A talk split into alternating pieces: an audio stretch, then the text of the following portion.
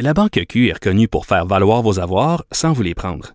Mais quand vous pensez à votre premier compte bancaire, tu sais, dans le temps à l'école, vous faisiez vos dépôts avec vos scènes dans la petite enveloppe. Hmm, C'était bien beau. Mais avec le temps, ce vieux compte-là vous a coûté des milliers de dollars en frais, puis vous ne faites pas une scène d'intérêt. Avec la Banque Q, vous obtenez des intérêts élevés et aucun frais sur vos services bancaires courants. Autrement dit, ça fait pas mal plus de scènes dans votre enveloppe, ça. Banque Q. Faites valoir vos avoirs. Visitez banqueq.ca pour en savoir plus. Pendant que votre attention est centrée sur vos urgences du matin, vos réunions d'affaires du midi, votre retour à la maison ou votre emploi du soir, celle de Desjardins Entreprises est centrée sur plus de 400 000 entreprises à toute heure du jour.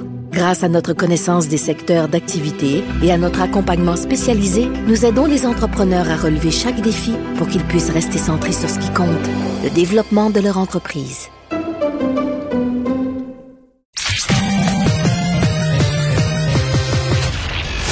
Combiner crédibilité et curiosité. Mario Dumont. Cube Radio. Vous avez peut-être vu cette euh, nouvelle, euh, l'Ukraine qui a fait parader des soldats russes, les a fait, bon, euh, pas si on doit dire s'excuser ou en tout cas exprimer euh, un, un- un regret. Euh, La nouvelle a fait le tour du monde Euh, et il y a tout un questionnement là-dessus parce que techniquement, on n'est pas censé, en termes de, de- de règles, on n'est pas censé diffuser ou utiliser du matériel basé sur des prisonniers de guerre doivent toujours être traités avec dignité. Bon, dans le cas présent, évidemment, l'Ukraine aura toujours comme comme excuse ou comme défense qu'eux ils ont pas attaqué personne. Euh, un ennemi est débarqué chez eux du jour au lendemain. Néanmoins, euh, Frédéric Maigret, professeur à la faculté de droit de l'université McGill, il est co-directeur du Centre sur les droits de la personne et le pluralisme juridique. Professeur Maigret, bonjour. Que- Quelle est la, la règle générale, avant de parler du cas, là, si vous donniez un cours et vous expliquiez la règle générale en matière de prisonniers de guerre? La règle générale, c'est qu'il faut euh, les protéger. Un prisonnier de guerre, c'est quelqu'un qui est plus capable de combattre, donc il doit être euh, traité euh, dans le respect de, de ses droits et de sa dignité. Euh, c'est quelqu'un qui, bien sûr, va être détenu pendant euh, toute la durée des hostilités, c'est pas rien, euh, mais euh, qui doit être euh, protégé, et notamment dont, dont l'image doit être, qui doit pas être humiliée.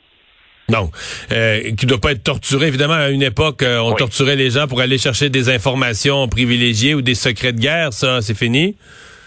Tout à fait, tout à fait. Les, prisonniers sont tenus qu'à donner leur euh, grade et euh, ne doivent pas être obligés à se battre, bien sûr, pour la partie euh, qui les détient, ne peuvent, doivent pas être astreints à des travaux forcés.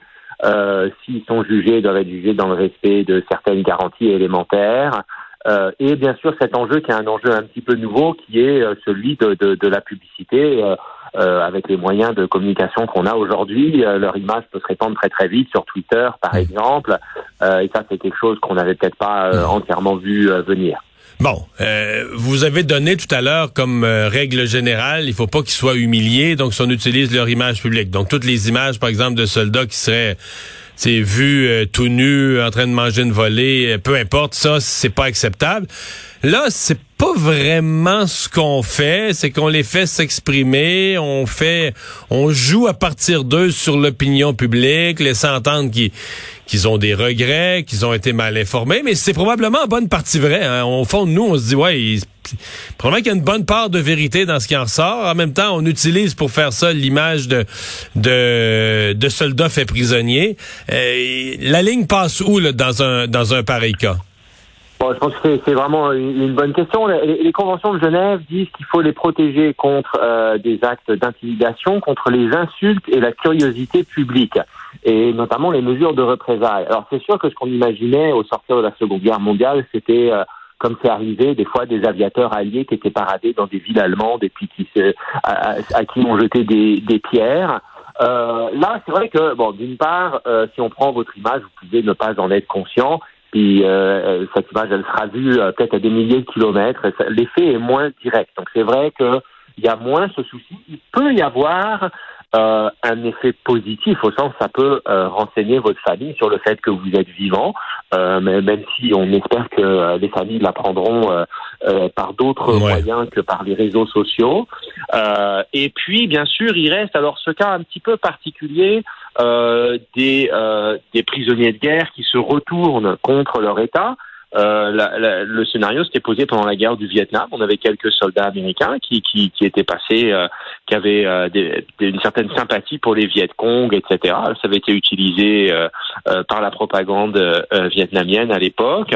Et là, c'est très délicat parce que vous avez des gens qui, des soldats qui, a priori, font ça de leur plein gré, mais en même temps, ça ressemble souvent à des à, à, des interviews forcées et on n'a aucun moyen de contrôler euh, euh, la liberté euh, la, la, de mesurer ouais c'est ça de mesurer à quel point ce sont des déclarations euh, volontaires là, et qui sont pas faites en échange d'avoir des repas dignes puis euh, la, la, sécurité accrue là.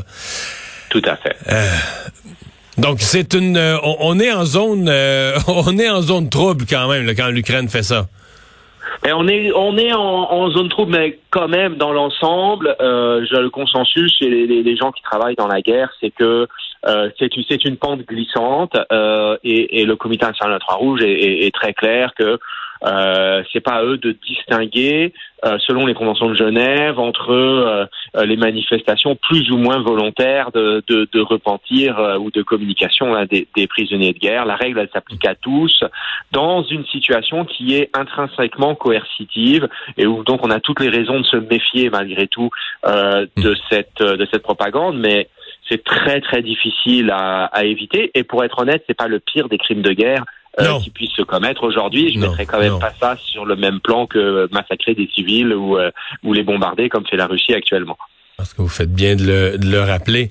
Euh, il y a eu un autre cas, celui-là, il avait été surtout sur les réseaux sociaux, mais il s'est retrouvé sur les médias traditionnels ensuite, mais euh, d'une famille qui avait récupéré un soldat qui était prisonnier, mais qui était, les images étaient assez bon enfant, était avec une famille, on lui donnait du thé, des pâtisseries, euh, on lui organisait euh, une vidéo avec sa mère, euh, il pleurait en voyant sa mère à l'écran de la, du, cellulaire de, des, Ukrainiens qui, qui lui permettaient de parler à sa mère. Le jeune, voilà, il a dit, qu'il avait 18 ans, il a l'air de 14, vraiment un gamin, mais c'est sûr que ça donnait l'image d'une armée russe euh, où tu te demandes, tu sais, les soldats, là, les soldats choisis à dernière minute, enrôlés sur des mensonges sûrement, en se faisant croire qu'ils allaient être accueillis en héros en Ukraine parce qu'ils allaient libérer un peuple, etc. Ça, c'était... Tu sais, je partageais d'un côté, j'ai l'impression que ça montre une vérité, là, tu sais, ça montre la vérité. De l'autre côté, bon, on utilise l'image d'un prisonnier de guerre quand même. Certains, j'ai vu que certains sur les réseaux sociaux exprimaient un malaise. Ouais. Je pense qu'il y a quand même, bon, il y a, il y a, il y a plusieurs dimensions à ça. C'est possible de flouter quand même le, le, le visage de, de, de, de quelqu'un qui, qui est interviewé, donc ça, ça peut malgré tout sauvegarder son anonymat. Euh, euh, il, faut comprendre qu'il peut y avoir aussi des répercussions pour la famille en Russie s'ils avaient des, des appelés qui euh, ont un langage très critique à l'égard de Poutine. Euh, ça peut euh, ça peut avoir des ramifications dont ces soldats eux-mêmes peuvent ne pas se, se rendre compte.